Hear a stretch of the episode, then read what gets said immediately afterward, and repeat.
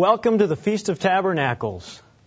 Welcome to this time that points us to the kingdom of God, the thousand year rule of Jesus Christ and the saints on this earth. I hope that your feast is off to a wonderful start so far today. And in this message, I'd like to talk to you more about what this time pictures the kingdom of God. I'd like to talk to you about the law of God as it goes forth from Jerusalem throughout the world and what it means, what it will pretend for all of mankind, and how real it will be. I'd like to start with a story. A number of years ago, my wife and I had the opportunity to visit some of God's people, our brethren in Ireland. And while we were there, a couple was sharing with us a situation with an older shut in lady. She had been a long time church member. She'd been in the church for a long time. She'd known the truth for a long time but she couldn't get to services anymore.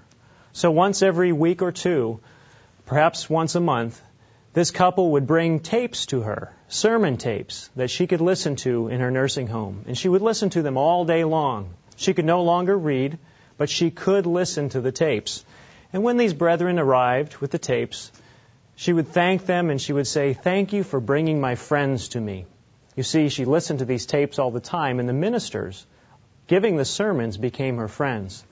But as these individuals would show up at the nursing home, they'd walk into the room. And one of the first things out of this lady's mouth was, Can you see it? She'd say in her Irish brogue. Can you feel it? Can you taste it? And of course, she was referring to the kingdom of God. She was asking them, Can you see the kingdom of God? Can you feel the kingdom of God? Can you taste it? She knew that she would not be around on this earth for very much longer. And that in the next second of her consciousness, she would not only die, but she would be resurrected as we depicted and as we reviewed a few days ago at the Feast of Trumpets, in a moment, in a twinkling of an eye, at the sound of the last trumpet. She knew she would be raised. And she would meet Jesus Christ in the air and she would return with the saints and Christ to this earth, and the kingdom would be established. She had her mind focused on the kingdom, seeing what it was about, touching it and feeling it. It was real to her. How real is God's kingdom to you? What does it mean to you? Can you see it? Can you touch it? Can you taste it? Can you feel it? In the message today, I want to talk more about this. And I want you to think with me about what the kingdom of God really means. Turn with me to Isaiah chapter 2 to begin. Isaiah chapter 2. And let's review one of the pivotal scriptures, one that we review a lot. But we're going to take this scripture as our springboard and move forward and think about what it really means, what it's going to look like when this scripture is actually fully in play. Isaiah chapter 2 and verse 3. Many people shall come and say, Come, let us go up to the mountain of the Lord, to the house of the God of Jacob. He will teach us his ways, and we shall walk in his paths. For out of Zion shall go forth the law and the word of the Lord from Jerusalem. And he shall judge between the nations and rebuke many peoples. They shall beat their swords into plowshares, their spears into pruning hooks. Nation will not lift up sword against nation, neither will they learn war any more. But the law will go forth from Jerusalem. Have you ever wondered or thought about what it will be like when the entire world keeps the law of God and lives God's way? Have you ever pondered what the world will look like when the law of God is the only law in the land? Think about that. What will it be like when all people living truly live by God's statutes, by His commandments? What will it be like to live in a world where people actually live by every word of God? My purpose today brethren, is to review some of the scriptures, and just some. Review some of the scriptures that relate to God's law being kept in the kingdom of God. during the thousand year reign of Christ and the saints, us, on the earth. I also want to reflect with you on what life will actually be like during the millennium as God's laws are fully in force. Brethren, what I'd like you to do with me today, for this short time, is to use God's Holy Spirit and to use your God given imagination to embark with me on a journey, to begin and to try to picture what it's going to be like in the kingdom of God when God's law is truly in force. For those of you who are teenagers, for those of you who are adults, talking about God's law in the kingdom may not seem real. It may not seem like something fun, something enjoyable. But I hope by the time we're done today, you'll feel that it's extremely important. You'll be excited about what life is going to be like when God's law permeates the earth. Turn with me to Habakkuk, the book of Habakkuk, chapter 2. And in this book, we get an interesting glimpse into how the law is going to impact the earth. The book of Habakkuk.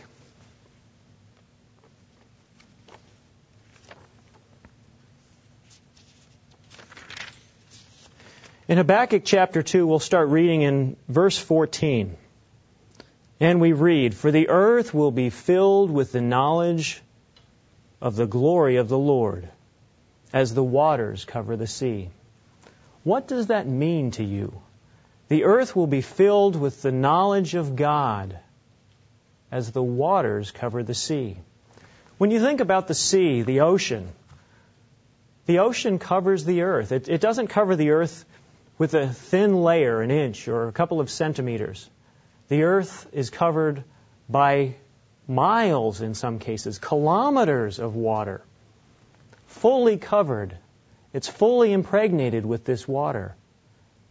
And we're told in this scripture that the knowledge of God will fully cover the earth, just like the seas and the oceans. The water of them covers the earth. Very powerful verse as we begin to think about it. Turn to Ezekiel chapter 47 as we look more into this topic of the law of God permeating the earth. Ezekiel chapter 47. We'll start reading here in verse 1 of Ezekiel 47. Then he brought me back to the door of the temple. There's a vision of Ezekiel. And there was water flowing from under the threshold of the temple toward the east. For the front of the temple faced east. The water was flowing from under the right side of the temple, south of the altar, east of the Temple Mount. And ultimately, taking it miles and miles away, is the desert. You have the Middle East, the desert, arid regions of the world. And the waters are going to be flowing from underneath the temple here. Verse 8, skipping down. Then he said to me, This water flows toward the eastern region and goes down into the valley and enters the sea. When it reaches the sea, its waters are healed. Its waters are healed. And it shall be that everything that moves wherever the rivers go will live. There will be a very great multitude of fish because these waters go there, for they will be healed and everything will live wherever the water goes. You may have reviewed on the Feast of Trumpets the meaning of those of the trumpet plagues. You may have personally reviewed in your study Revelation chapter 16, talking about these trumpet plagues, these bowl plagues that are going to occur right before the return of Christ. One of those events is the earth, the waters of the earth will be turned to blood, all of them, and every creature in the sea will die. This vision that Ezekiel has is of those waters being made to live again. Sea creatures, lake creatures living once again when all were dead. This is a powerful vision that Ezekiel had. Jeremiah chapter 31, if you'll turn there with me. We'll look some more at some of these concepts, these topics. Jeremiah 31 and verse 31.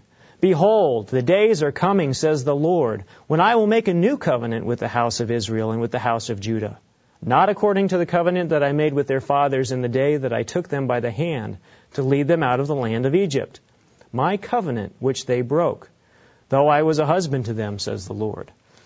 Verse 33 But this is the covenant that I will make with the house of Israel. After those days, says the Lord, I will put my law in their minds and write it in their hearts, and I will be their God, and they shall be my people. No more shall every man teach his neighbor, and every man his brother, saying, Know the Lord. For they all shall know me, from the least of them to the greatest of them, says the Lord. For I will forgive their iniquity, and their sin I will remember no more. Think about this. Everyone who's alive at the time of Christ's return will have exposure to the Spirit of God. Christ will begin to write His law in their hearts and in their minds. These people who've never known the truth before, who God has never called before, who've had a veil over their face, we're told, they'll have the law written within them like you do now and like I do now. Yet it'll be open to all to be a part of. So, where does the living water that heals the planet and people's minds and people's hearts come from? Jeremiah chapter 2. Turn back with me. We get a glimpse, we get an idea, we get actually a very clear indication of where this living water comes from. Jeremiah chapter 2 and verse 13. For my people have committed two evils.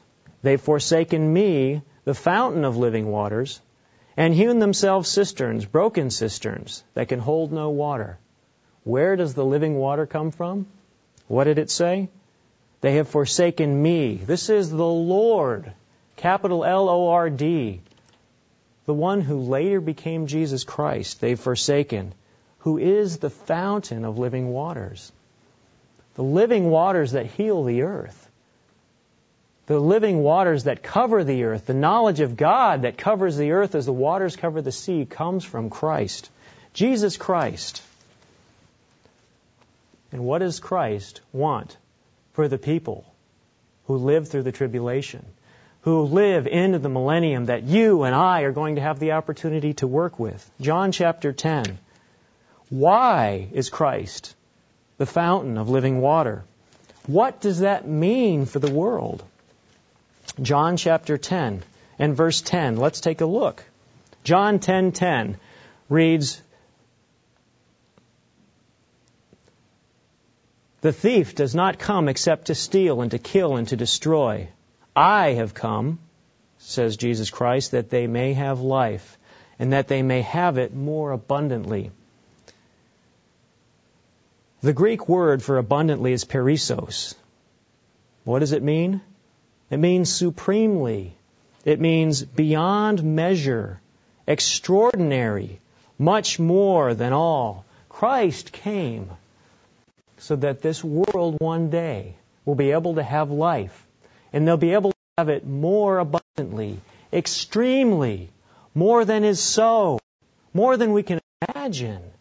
That's why Christ came. That's why the waters are going to cover the, sea, the earth or the, excuse me, that's why the living waters will cover the earth. That's why the knowledge of God will flow forth from Jerusalem and cover the earth like the waters cover the sea. Christ wants people made in his image to be able to live an abundant life, a life they could not live until his return. Let's look at a few more scriptures as we begin here. Joel chapter 2. Here in the book of Joel, we again see another prophecy about the future and about what it's going to be like when Jesus Christ returns. Joel chapter 2 and verse 28. And it shall come to pass afterward that I will pour out my spirit on all flesh. Your sons and your daughters shall prophesy, your old men shall dream dreams, your young men shall see visions. And also on my men servants and my maid servants I will pour out my spirit in those days. This Holy Spirit that we have been given or been given access to. Just a few today and over the years will be given to everyone. Everyone will have access to it. They'll be able to know and understand the truth for the first time in their lives. Psalm 119. We'll flip back to a familiar scripture here, hopefully. A scripture and a principle that's everlasting, and it does not go away. Psalm 119, and we'll start reading in verse 165. Psalm 119, 165. Great peace have those who love your law, and nothing causes them to stumble. As the law goes forth, permeates the entire earth, there will be peace. Everlasting peace, and a type of peace that has never been experienced before. What do you think about that peace? What does that mean to you? As you sit there and you ponder and you think about the peace of God's kingdom, a time pictured by this, the Feast of Tabernacles, what does the peace mean to you? What does true world peace mean? Let's talk about this peace that will be experienced by the whole world as you turn to Ezekiel chapter 20. Ezekiel 20 gives us more indication of why God brings this peace and why he hasn't brought it currently. Ezekiel chapter 20 and verse 12. Moreover, I also gave them, talking about Israel, my Sabbaths, to be a sign between them and me, that they may know that I am the Lord who sanctifies them. Yet the house of Israel rebelled against me in the wilderness. They did not walk in my statutes, and they despised my judgments, which if a man does, he shall live by them. And they greatly defiled my Sabbaths. Then I said I would pour out my fury on them in the wilderness and consume them. I was talking about ancient Israel and the 40 years that they spent in the wilderness and the time that was spent and used up in a way. When the Israelites had to die in the wilderness, they never got to experience the promised land. Why did God let it happen then? Why is God going to let something like this happen again to the descended nations of Israel? Because they don't keep His law and they don't keep his Sabbaths, not only the weekly Sabbath, but the feast of unleavened bread, the feast of Pentecost, the feast of trumpets, the day of atonement, and here the feast of tabernacles. We're alone in the world, you might say, as we keep this day. We look outside of this facility that we're meeting in, and life goes on. It's just another day in the life of so many billions of people around the world. They're not keeping this holy time, this most exciting time of the year. Let's read on in verse 19. I am the Lord your God. Walk in my statutes and keep my judgments and do them. God's statutes and his judgments are critical. They magnify the Ten Commandments. Verse 20 Hallow my Sabbaths, and they will be a sign between me and you, that you may know that I am the Lord your God. Keep these things, God says. My statutes, my judgments, my commandments. Keep the feasts that I've given you. Keep the weekly Sabbath. Why? Deuteronomy chapter 28. Let's go back to a familiar passage of Scripture. We know Leviticus 26 and Deuteronomy 28 to be the blessings and the cursings. These magnify the covenant that was made with Israel and ultimately the new covenant made with us. God says, if you obey me, if you do what I say, if you show me that you love me by obeying me, I'm going to bless you beyond what you can believe. Christ, we read, said, with abundant life. But if you disobey, if you don't do what I say, you're going to be cursed. You're not going to have the opportunity to live an abundant life. Deuteronomy chapter 28 and verse, well, we'll just skip through here and look at some of these cursings for disobedience before we look at the blessings for obedience. Chapter, verse 15 of Deuteronomy 28. But it shall come to pass, if you do not obey the Lord, the voice of the Lord your God, to observe him carefully, all his commandments and his statutes. This is what we're to obey and observe. The commandments and the statutes. These are what will be necessary to obey and observe in the kingdom of God. These things that I command you today, that all these curses will come upon you and overtake you. Cursed shall you be, verse 16, in the city, and cursed shall you be in the country. Cursed shall be your basket for your kneading. Cursed shall be the fruit of your body. So, food will be lacking. You won't be able to grow food if you don't obey. You'll have difficulty having children. Verse 21 The Lord will make the plague cling to you until he's consumed you from the land which you're possessing. Verse 22, he'll strike you with consumption and fever and inflammation and severe burning fever, with the sword, with the scorching, scorching and mildew. They shall pursue you until you perish. All kinds of plagues will happen. Verse 27, the Lord will strike you with boils of Egypt, with tumors, with the scab, with the itch. We see these things all around the world today. We see famines, we see diseases of all kinds that are bringing people down because they're not obeying ultimately, we're told here. Many more things will happen. Foreigners will take over. Verse 43 The alien who's among you shall rise higher and higher above you, and you shall come down lower and lower. Verse 47 Because you do not serve the Lord your God with joy and gladness for the abundance of everything, therefore you shall serve your enemies. And we see this happening more and more, especially in the Israelite descended nations. More and more people are coming in and taking over, buying property, beginning to own the currencies, doing all types of things. And the nations who once owned the land and owned the technologies are now selling out. So we see cursings for not obeying. Now, this will happen in the kingdom as well. What about obedience? Leviticus chapter 23. We read earlier about how God wants people to keep his Sabbaths. Leviticus 23 and verse 2. Speak to the children of Israel and say to them, The feasts of the Lord, which you shall proclaim to be holy convocations, these are my feasts. Six days you shall work, but on the seventh day is the Sabbath of solemn rest, a holy convocation. You do not work on it. It is the Sabbath of the Lord in all your dwellings. These are God's feasts, holy times. God says, don't work, keep them, keep them holy. Come together in a holy convocation. You know, one of the interesting definitions of holy convocation it does mean to come together, a commanded assembly, a solemn assembly, but it also means to rehearse. We are at the Feast of Tabernacles, a commanded assembly before God, and it's also a rehearsal. A rehearsal and a review of something future, a thousand years of peace on this earth. It's exciting when we think about it. It's exciting when we think about how God has put everything together so that we can appreciate it even more. Leviticus 26 and verse 3. Leviticus 26, verse 3. If you walk in my statutes and you keep my commandments and perform them, then I will give you rain in its season. Think about the blessing. Keep my commandments. Do what I ask you, please, God is saying. Keep the statutes that magnify and clarify those Ten Commandments. And you'll have rain in its season. The land will yield its produce. The trees of the field shall yield their fruit. Your threshing shall last till the time of vintage, and the vintage shall last till the time of sowing, and you shall eat your bread to the full and dwell in your land safely.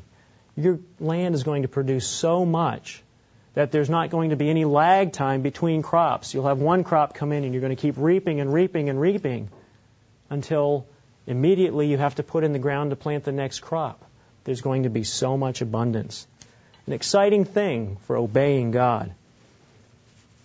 Let me read a few headlines to you, though. As we think about the world today and how it's going to be so different in the world tomorrow, do we have abundance today? Do we have threshing and reaping of crops that lasts forever, so to speak, that's continual and ongoing. No. What do we have? Here's a headline Niger food aid is misdirected. Large numbers of children are starving to death in Niger because food aid is being misdirected, says France's Médecins Sans Frontières. An average of 40 young children are dying every day in one area in east of the country, a new study has found. Let me read you some other recent article topics that have to do with lack of rain, with famine. Some 36 countries worldwide face serious food shortages, says a recent United Nations Food and Agriculture report. 36 countries face serious food shortages. And times haven't gotten bad yet. Here's another one. As many as 185 million people will die in Africa by the end of the century due to drought and famine conditions, a recent report says. Here's another one. Deserts are expanding as the jet stream shifts. The jet streams in the northern and southern hemispheres are drawing further apart, which is causing the deserts in between to get larger. Obviously, famine and drought are going to follow in greater quantities as we see God, the one who controls the weather, beginning to affect global climate change. Here's another headline Britain facing worst drought in a century. And certainly many nations around the world are facing their worst droughts in hundreds of years. The times now are going to change when abundance begins to reign.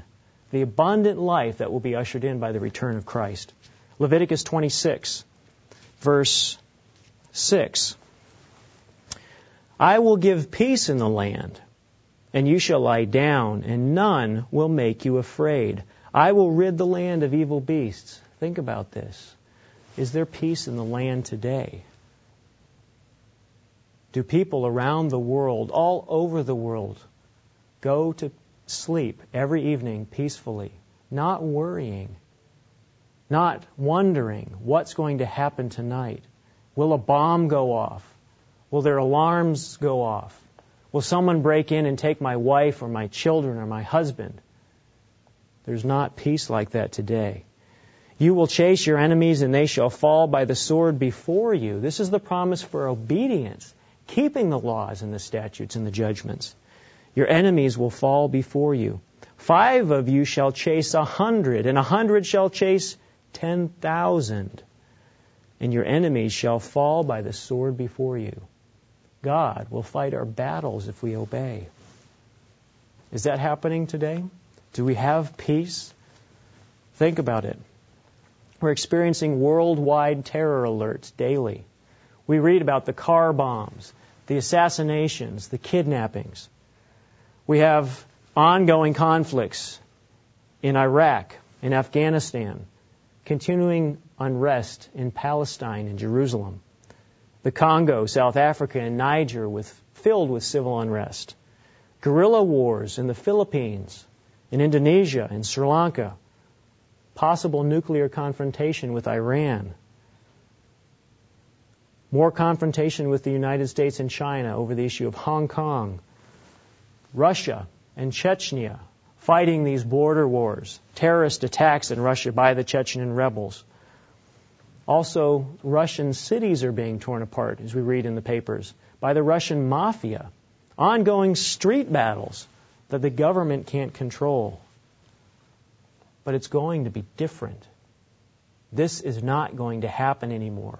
This is why we're here celebrating the Feast of Tabernacles, because this time, this time that we live in, this time that is given to Satan the devil, when people won't keep, do not want to keep, do not want to even hear about God's commands, will change when Christ returns and we will keep the commands of God. The world will. They'll live by His commandments and His statutes, and peace will be ushered in.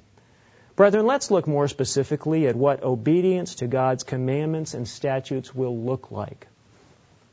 Please, perhaps say a little prayer as we begin this. Use your imagination. You know, we're told that we see through a glass dimly. We have an idea, we have a bit of a perspective on what it's going to be like in the kingdom of God. Somebody recently remarked, made a comment to my son, who is actually my five year old son, who is doing a little bit of evangelizing, talking about God's kingdom and wanting this individual to get excited about it with him. The individual, this adult, who knew the truth years ago, made a comment that we really don't know a whole lot about what it's going to be like. I think my five year old son didn't know quite what to think because in his five year old mind, he knows quite a bit about what it's going to be like. Come with me on this journey as we ponder over the vision that God has given us in His Word about what the kingdom will be like. We're going to look at a couple of commandments and a couple of more specific statutes and think about what the world will be like when these things are implemented, when they go forth and cover the earth as the waters cover the sea. Exodus chapter 20 as we look at this first commandment. Exodus chapter 20 and verse 4. You shall not make for yourselves a carved image any likeness of anything that is in heaven, or that is on the earth beneath, or that is in the water under the earth. You shall not bow down to them, nor serve them, for I, the Lord your God, am a jealous God, visiting the iniquities of the fathers upon the children to the third and the fourth generations of those who hate me, but showing mercy to thousands, to those who love me and who keep my commandments. Think about this. No carved images, no likeness of anything should be worshiped. How is that going to be different in the world tomorrow? What is it like today? Ezekiel chapter 14 gives us a little bit more clarification on this very important principle of no images to be worshiped. Ezekiel chapter 14 and verse 3. Son of man, these men have set up their idols in their hearts and put them before that which causes them to stumble into iniquity. Should I let myself be inquired of at all by them? God's saying these people have set up idols in their hearts. They're not even physical. Their ideas, their thoughts. And they've come between God and them. God says, Should I even listen to them? Because they're worshiping these idols in their minds. What is the price today of idolatry? How rampant is idolatry around the world today? What do you see of idolatry around you? My family's had the opportunity to visit a number of developing nations around the world. It's been a blessing. It's been wonderful to get to know some of you, God's people, in these areas. The areas we haven't been to, we pray for you many, many times. But one of the things we like to do when we visit developing nations, particularly, is go visit the markets because it gives us a feel for the countries, for the nations that we're visiting, what the people's lives are like. And one of the things I've noticed as we visited markets around the world is that there are always images carved out of wood out of stone, formed out of precious metals in some cases. Images that can be worshiped, that can be taken home and relished. What is the price of idolatry today? How does idolatry relate to dollar figures? How expensive is it? Think about the great Catholic churches around the world. When I was a young boy, we actually got to go to the feast in Mexico a couple of times. And we would go as a family and we'd go through the markets in some of the local communities. It seemed like in every small community in the towns we were in in Mexico, there was always a Catholic church, some larger than others. But I remember being six or seven years old and walking into several different Catholic cathedrals. And on the front steps of these cathedrals, as you walked in to the cathedral, were one or two people, or more sometimes, begging for money. They had a handout, they had a can, and they were asking for money on the steps of the Catholic Church. And we would walk into the church, and what would we see? These vast high ceilings in these major cathedrals, big organs, beautiful edifices erected on the backs of poor people. They were encouraged and forced in some cases to give all they had to build these beautiful facilities inlaid in gold and silver and tapestries and stained glass. Poor people, yet they had these magnificent buildings. What about the fantastic Buddhist temples we see all around the world? We recently moved away from an area near Denver, Colorado. And shortly before we moved, Denver, Colorado actually erected a Buddhist temple to the tune of roughly 40 million American dollars. Denver is not the only city in the United States that's done this recently. And as we go around the world, we see Buddhist temples, grand edifices, with billions of dollars ultimately pumping into these buildings to worship an ideal that is wrong. Yes, it has some truth to it, but ultimately it's been a tool to lead millions of people, hundreds of millions of people astray and away from the true God. What about the jewelry industry? Think about it. Think about the jewelry that has been created to worship with earrings, necklaces, all kinds of pieces of jewelry aimed at these religious symbols. Mary worship, Virgin and Child, crosses, prayer beads. Think about the Christmas trees. Think about Christmas goods. Think about Easter related products, Easter bunnies and chocolates and these fake eggs. Think about the airline industry and the travel industry and how it's impacted by these pagan holidays. The greatest amount of travel occurs around the world in most developing nations on these holidays. They're a catalyst for money being spent. Think about some of the idols of the heart, gods of the heart, homes, lavish homes, expensive cars. Last Sunday, I was mowing the lawn for, for one of our church members. It took me about an hour and a half, and as I began mowing the lawn, there was a gentleman across the street that was washing his new car. and I mowed the lawn and I mowed the lawn. The day got warmer. About an hour and a half later, I finished, and the gentleman across the street was still washing his car. He hadn't started vacuuming it. He didn't even put wax on it. He was just waxing down this beautiful new car. He probably had an hour or two remaining of work on this as his wife sat in the house. He wasn't spending time with his children. He wasn't reading his Bible. He was spending time with this idol that he had. We have homes around the world where people spend hundreds of millions of dollars, boats that people buy, all types of things that become gods that people worship and put before the one true God. What will it be like, brethren, when there's no more idolatry? What will it be like when God, our awesome Father in heaven, is the only God that is worshiped on this whole earth. Brethren, wars have been and are fought over idolized religious views. My religion is better than your religion. So I'm going to fight you for it and kill you and kill all of your people. They're going on, wars like this are going on now but they're false ideas. What will it be like when only God is worshiped, honored, feared, adored, and loved? Matthew 22. Let's take a look here in the book of Matthew at some more words of Jesus Christ about putting God first, Him being the only God that we have. Matthew 22, verse 36. Teacher, which is the greatest commandment in the law? And what did Jesus Christ say? You probably know it by heart.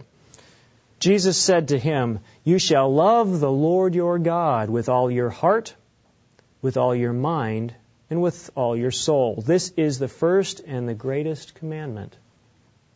Love God with all your heart, with all your soul, and with all your mind.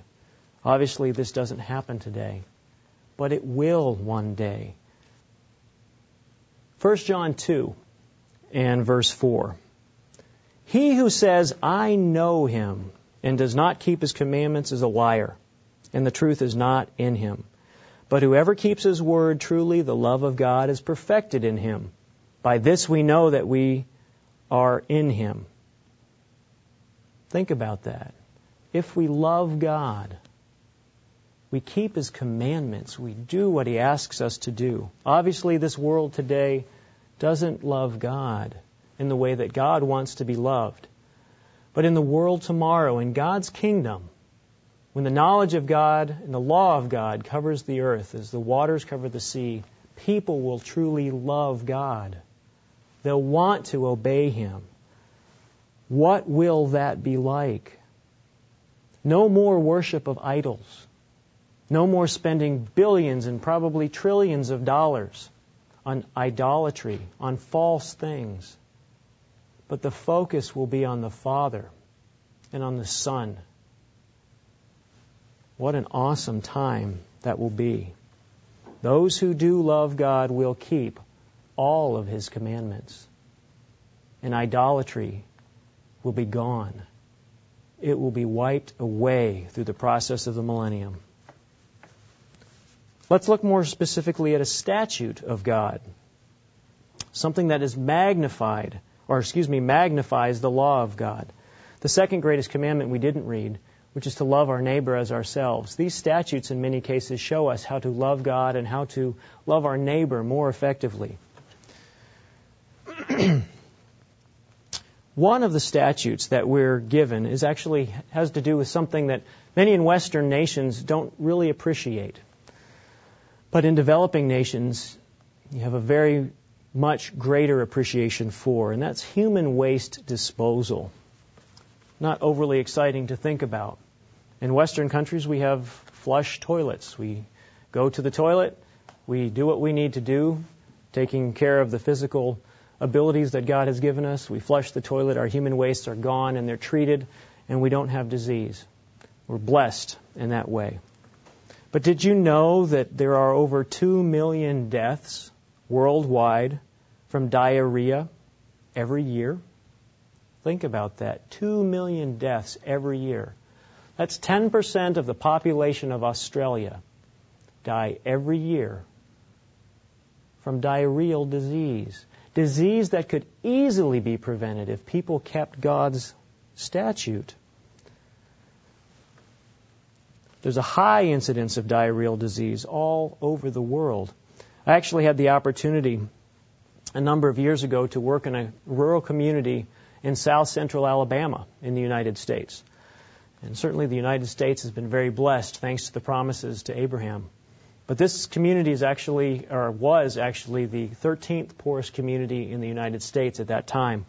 Many of the individuals in the community lived below the poverty level. They did not have a regular income. And I was working on a public health project. Part of what we had to do was begin to work with the community to teach them how to reduce diarrheal disease. In fact, their incidence of diarrheal disease was so high that the United States Centers for Disease Control was concerned and they wanted changes to take place. Roughly a quarter of the population of children in certain pockets of the county had diarrheal disease at any given time. And in fact, kids were dying of diarrhea in the United States because God's principles weren't kept. I remember looking at certain communities, and people lived in homes and they actually had flush toilets. And they would go to the bathroom, go to the toilet, flush the toilet, and those human wastes would wash off onto a hill behind the house, just into the backyard. Of course, the children would be playing back there, the dogs would be playing back there, they would come into the house. Uh, children, babies would be crawling on the floor. They'd walk through that stuff, and obviously they'd get sick. People were not doing what God commanded to be done. Let's look at Deuteronomy chapter 23 as we think about this. Deuteronomy chapter 23, we see this statute expanded a bit. We get the picture that God is concerned about every aspect of our life, and so concerned that He gives basic principles even for human hygiene. Deuteronomy chapter 23 and verse 12. Also, you shall have a place outside of the camp where you may go out, and you shall have an implement among your equipment and when you sit down outside, you shall dig with it and turn and cover your refuse. So when you have to go to the toilet, you leave the camp. You don't go right outside your house or your tent. You don't do it inside your tent. You go outside, you do what you need to do, and when you're done, you bury it with a shovel. You're supposed to have that shovel with, with you. For the Lord, verse 14, the Lord your God walks in the midst of your camp to deliver you and to give your enemies over to you. Therefore your camp shall be holy, that he may see no unclean thing among you and turn away from you. So God gave this principle to the Israelites to make them different than the nations around them, to make them holy, so that he would feel comfortable walking among them. Think about this. God wants to be among us. We're told that our bodies are the temple of His Holy Spirit. We need to take care of them to make a place for Him to dwell. We also want to make the areas that we live in tolerable, much more than tolerable, welcoming to Him. He doesn't want to walk around where we live and smell refuse. He doesn't want to see the flies. He doesn't want the disease to be there. So he said, take it outside the camp. And we know today that there are major public health reasons as well why God gave this commandment. Because as you take the refuse outside the camp, you dig a hole and you bury it. You don't get people sick. The natural bacteria and the bugs in the ground break it down, and in a very short period of time, with some heat from sunshine that permeates the ground, that refuse is turned into usable soil again. They're godly principles. We were created from dust. And our byproducts, our human wastes, are created to turn back to dust. That's how God made us.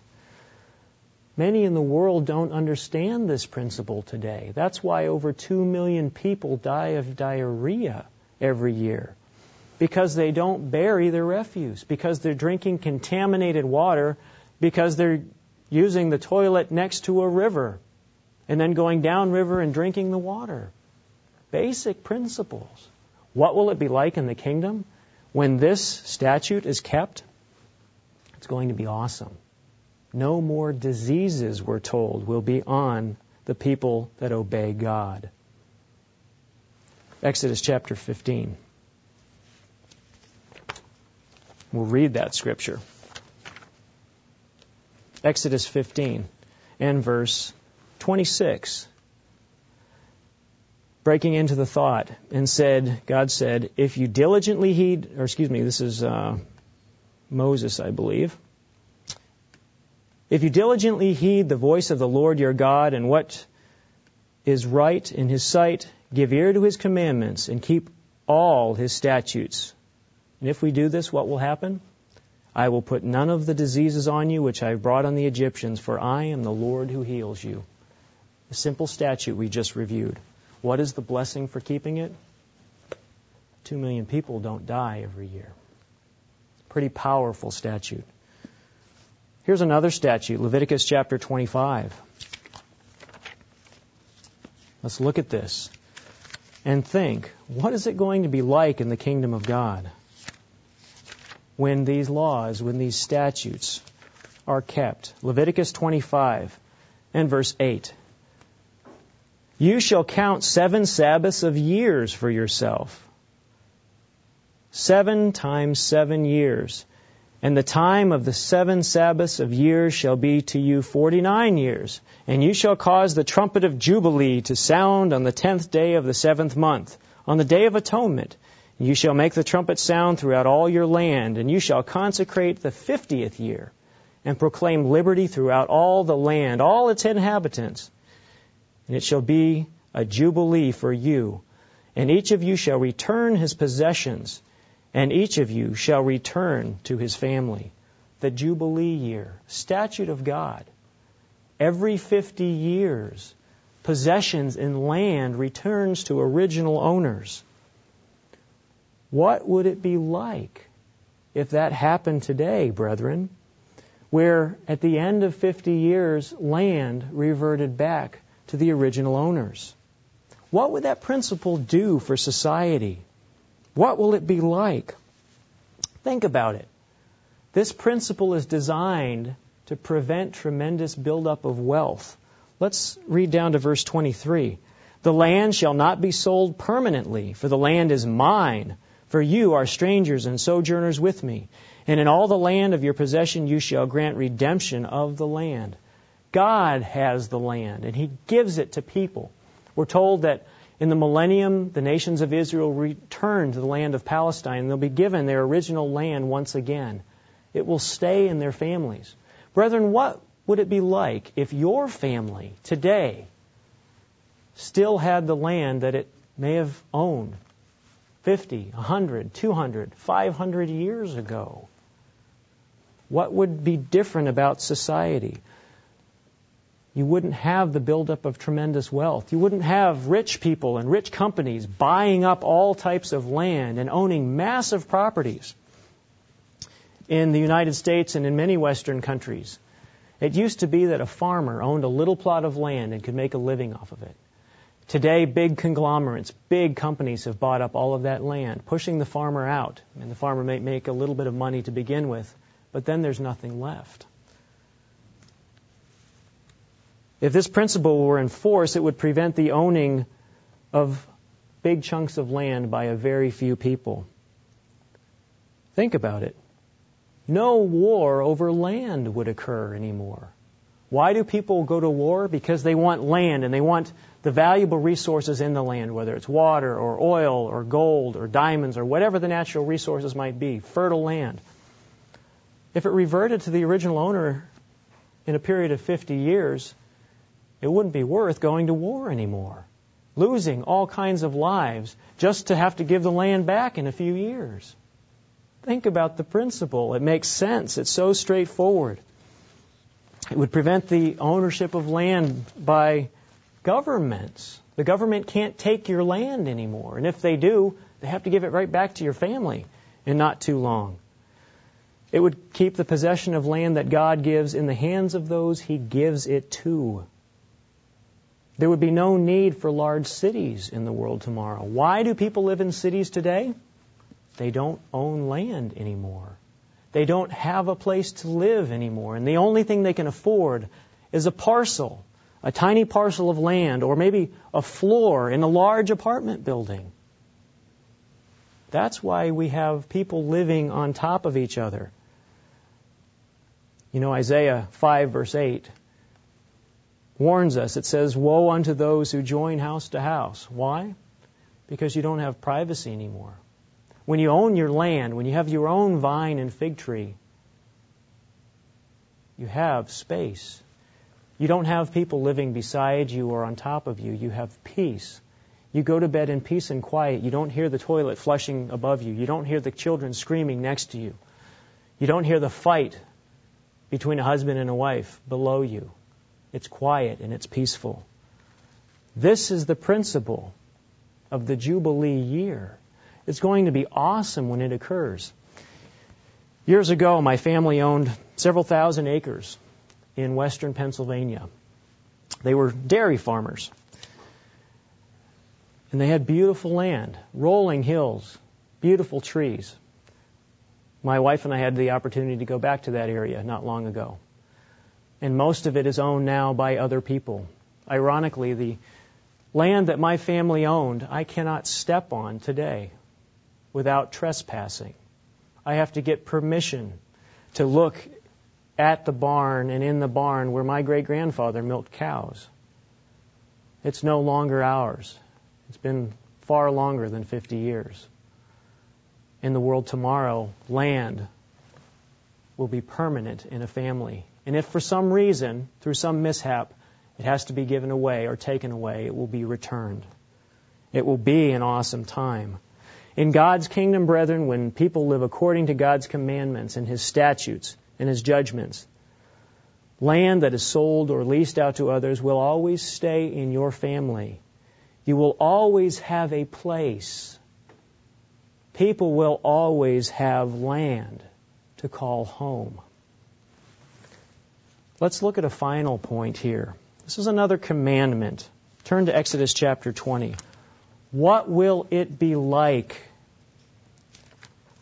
when these commandments and these statutes are in full force? Exodus chapter 20 and verse 8. Remember the Sabbath day to keep it holy. What is it going to be like when the world keeps the Sabbath? Think with me. Come along. Imagine. What will it be like? Six days you shall labor and do all of your work, but the seventh day is the Sabbath of the Lord your God. In it you shall do no work.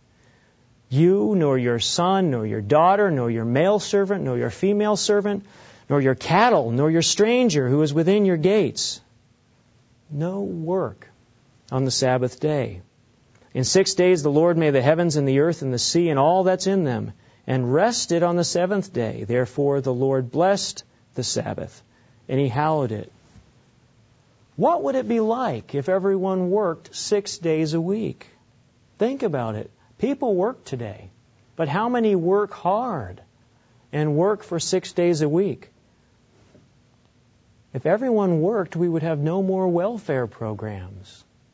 In many nations around the world, a sizable proportion of an individual's income goes into supporting social programs.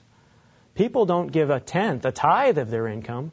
They may give 30, 40, 50, or 60 percent of their income to uphold social programs for some of the people that don't work. No more need for these social programs. You know what's interesting as we read the papers of what's going on in Europe, in the economies of many European countries beginning to fall. One of the issues that's being brought up at the governmental level is cutting back on some of the social programs, cutting back on the vacation time, saying, well, maybe instead of having 10 weeks vacation, the average worker should cut back to 8 or to 6 weeks. Of course, as you could imagine, there's social uproar. People don't want that to happen. But think about it. 10 weeks of vacation a year translates into a, just about a day a week. So instead of people working five day weeks, in essence, they work four day weeks. That's hardly six days of labor. What will it be like when people keep the first part of that command? Six days shall you work. What will it be like when people keep the second part of the Sabbath command? No one to work, not even servants to work. No commerce on the Sabbath, no trade, no travel, no harvesting on the Sabbath. Think about it. Imagine. What will it be like? We're here on the holy day of God's feast, a commanded assembly, a day when no work is to occur. And what's going on outside? Cars are rumbling by in many cases. People are working. Jackhammers are going. People are making money hand over fist. Wars are going on. People are fighting. People are killing. Televisions and stereos are booming. There's noise. There's all kinds of things happening in God's kingdom. It won't happen. Everything will be closed. People will relax. There will not be worldly distractions. In America, the most popular day to mow your lawn is on the Sabbath, on Saturday. So many of us who try and keep the Sabbath, we might go sit on our patio or go outside for a walk on the Sabbath to the tune of lawnmowers buzzing. It's not peaceful. In some cases, you can't hear the birds for the noise. What will it be like in the kingdom? I want you to think as I read to you a short story, an idea of what it could be like on a given Sabbath day in the kingdom of God. Think about putting yourself in this setting.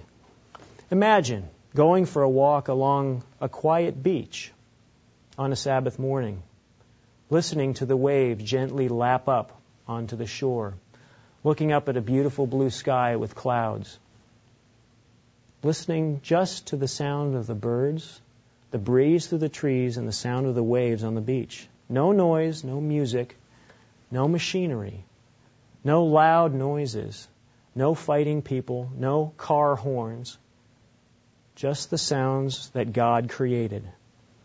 You might enjoy walking along the beach, and as you pass someone, you're able to smile and wish them a happy Sabbath.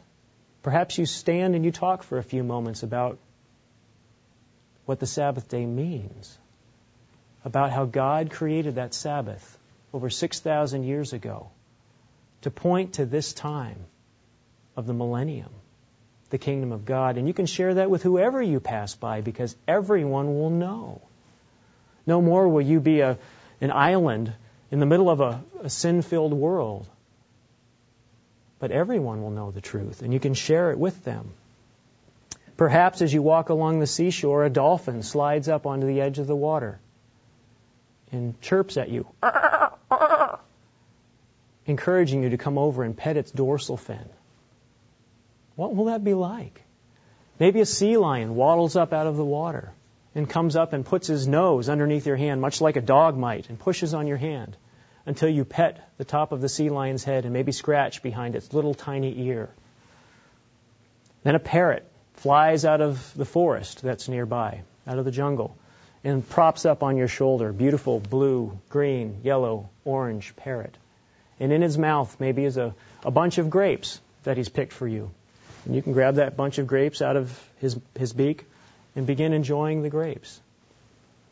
Maybe you sit down then, get out of the sunshine and sit down on a rock at the edge of the forest. And out of the forest tromps a tiger, a Bengal tiger, and he lays down next to you and rolls over on his back until you begin scratching his tummy. And he just lays there and purrs in his big, deep purr. And you sit and you take it all in the beautiful day that God has created for you and for all of the people made in his image. What will that be like?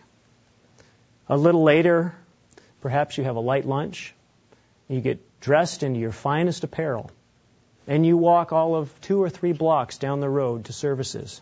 No more long car rides, train rides, multiple day journey just to get to church, but it's just a short walk.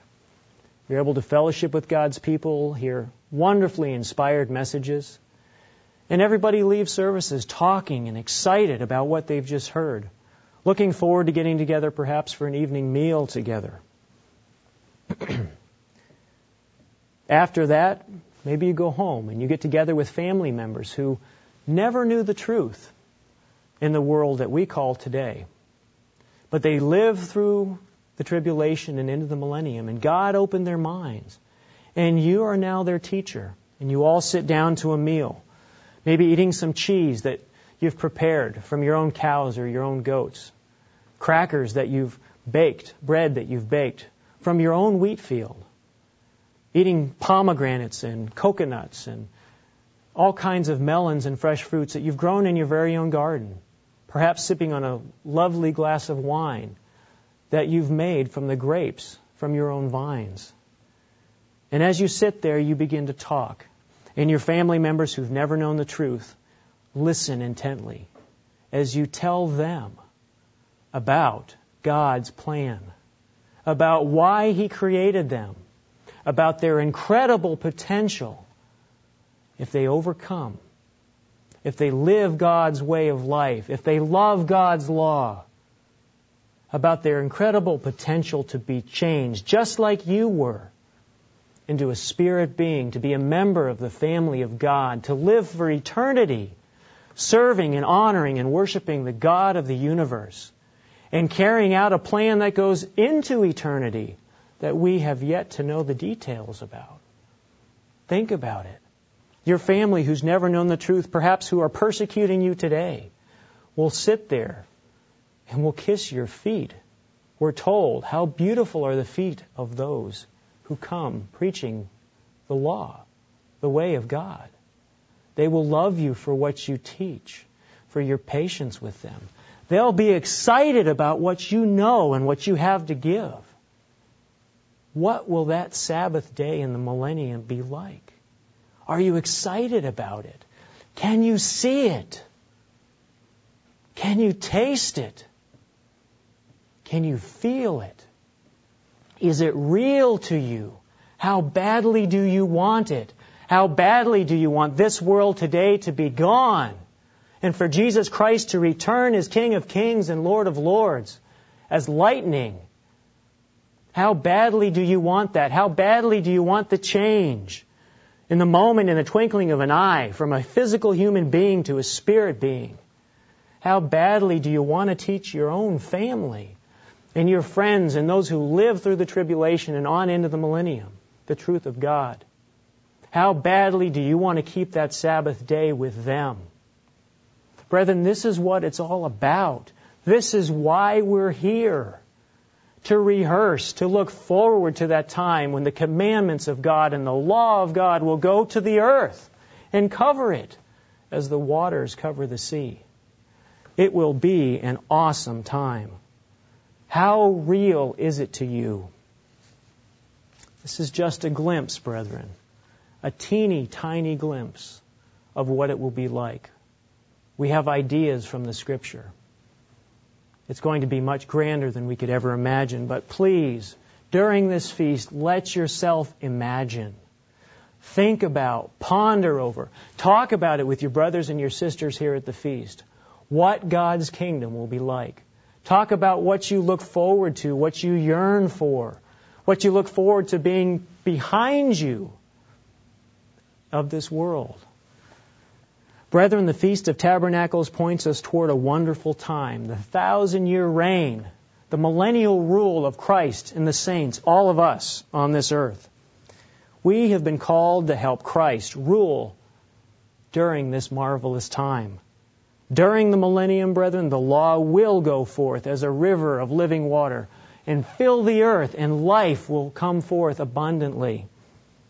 Obedience to that law, a law that you and I are being taught now, will result in peace that the world has never known. Ultimate, lasting, wonderful, incredible, unimaginable peace. Obedience, brethren, to the commandments and the statutes and the judgments will bring with it abundant blessings of food, safety, health, and true rest. We've taken a glimpse now. A glimpse. We see through a glass dimly. We've looked at and, and thought about and pondered over just a little bit about what that time, the millennium, will be like. We've talked about how today in our thinking is just the tip of the iceberg for what will come to, to pass. Brethren, take time to imagine during this feast. Read over the Ten Commandments and the statutes while you're here. Exodus chapters 20 through 23, Leviticus chapters 25 and 26, Deuteronomy chapter 4, especially the end of the chapter. Talk with your family and your friends about these things.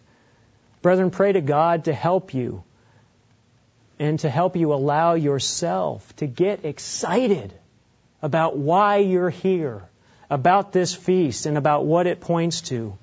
The future is awesome, brethren. It is totally, wonderfully awesome. And we have a down payment, God's Holy Spirit, that says we will be a part of it so long as we continue to submit to God and allow Him to work through us. Turn with me to a final scripture in Isaiah chapter 2, please. Isaiah chapter 2 we take one last glimpse in this message of the future. Isaiah 2 and verse 1. The word that Isaiah the son of Amos saw concerning Judah and Jerusalem. Now it shall come to pass in the latter days that the mountain of the Lord's house shall be established on the top of the mountains, and shall be exalted above the hills, and all the nations shall flow to it. Many people shall come and say, Come, let us go up to the mountain of the Lord, to the house of the God of Jacob. Notice, they're not going to be forced. They're going to say, Come, let's go. They're going to want to be there. And he will teach us his ways, and we shall walk in his paths. For out of Zion shall go forth the law and the word of the Lord from Jerusalem. He shall judge between the nations and rebuke many peoples. They'll beat their swords into plowshares and their spears into pruning hooks. Nation shall not lift up sword against nation, neither shall they learn war anymore. An incredible time. Brethren, full obedience to the law of God will be the reason for this awesome and this true peace. That time is why we are here. Welcome. Welcome to the Feast of Tabernacles. Rejoice in this feast. Meditate on God's law and its meaning. And may God grant all of us a deeper zeal, excitement, and clearer vision of the awesome time ahead. Let God help you see it. Let God help you taste it. Let God help you feel what the kingdom of God will truly be like.